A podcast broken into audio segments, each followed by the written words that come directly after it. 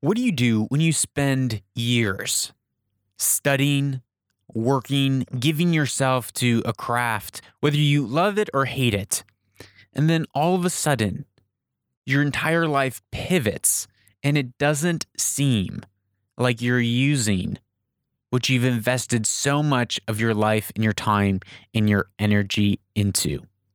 Hey, it's Lucas Skrobot, and you're listening to Weaver and Loom.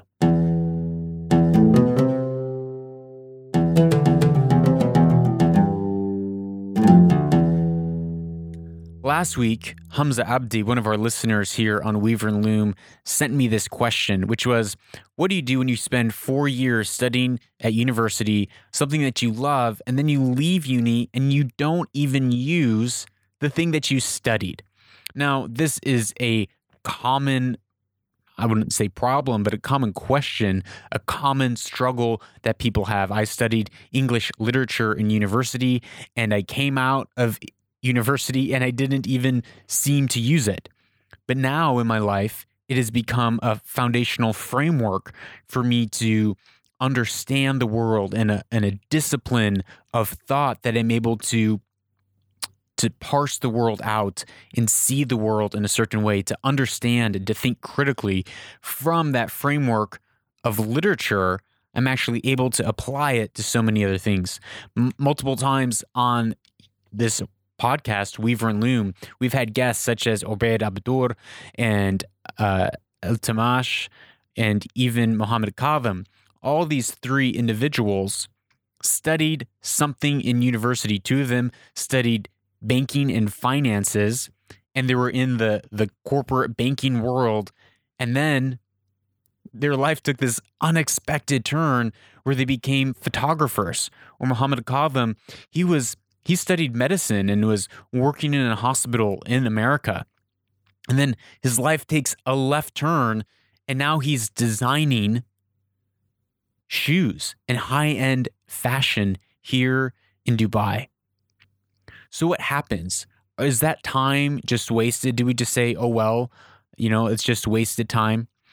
But my encouragement to you today is that it is not wasted time. And I don't think that we need to fear that that time would be wasted or that we missed it. Because the way that new ideas are formed, the way that innovative thoughts occur, it happens when we take two old thoughts that sometimes can be seemingly disconnected or two old mediums. And we merge them together, and out comes something new. If you think about the, how the theme park came to be, it was Disney looking at ancient gardens in Arabia and in Egypt and these elaborate gardens, and then it merged with the idea of the Disney films of wizards and warlocks, and they meshed it and mashed it together, and out popped an amusement park. When you think of Amazon, how did Amazon get started? It took the the old idea of having a used bookstore and an idea of the internet, which was just coming out, and said, "Hey, what happens when we put a bookstore on the internet where we can connect with millions of people?" You think of Uber. Uber said, well, you can order a flight online. Why can't you order a cab online? And instead of using a cab, why don't we just use all these other cars that are sitting idle? And poof, Uber was born. Disruptive innovation often happens when two seemingly disconnected ideas are merged together to build and to produce a new idea. Music, much of music happens this way, where we take two old forms of music and we merge them together into a fusion, and then a new genre is birthed. So, if you're going to school as an engineer and you leave school and you find yourself in marketing, the great news is that the disciplines that you learn, the ways of thinking that you learned while you were studying engineering, while you're studying civil engineering in university, those disciplines of thought can be applied to your new job that you're in, the new industry that you're in, and by taking a seemingly disconnected discipline of thought and applying it to an old discipline of thought in a new way, right? If you're taking the old discipline of thought of civil engineering and the old discipline of thought of media and marketing, what happens when you merge those together? Do you begin to think differently? Do you begin to have new, fresh, creative ways of looking and viewing the world? So that's my encouragement to you today.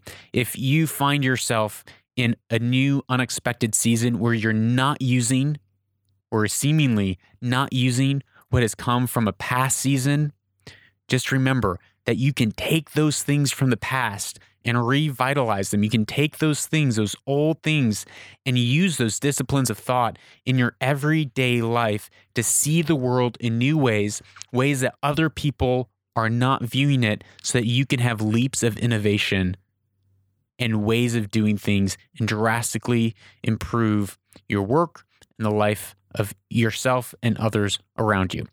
Thank you for listening to this episode of Weaver and Loom. If you have any question, questions like Hamza Abdi had, please send them my way. I would love to hear them and answer them here on Weaver and Loom. And if you have been listening to this podcast to own the future with the segment Weaver and Loom in it, I would love if you could share this with one person today. Thank you for listening. And until next time, I'm Lucas Skrobot, and you're listening to Weaver and Loom, where destiny is woven.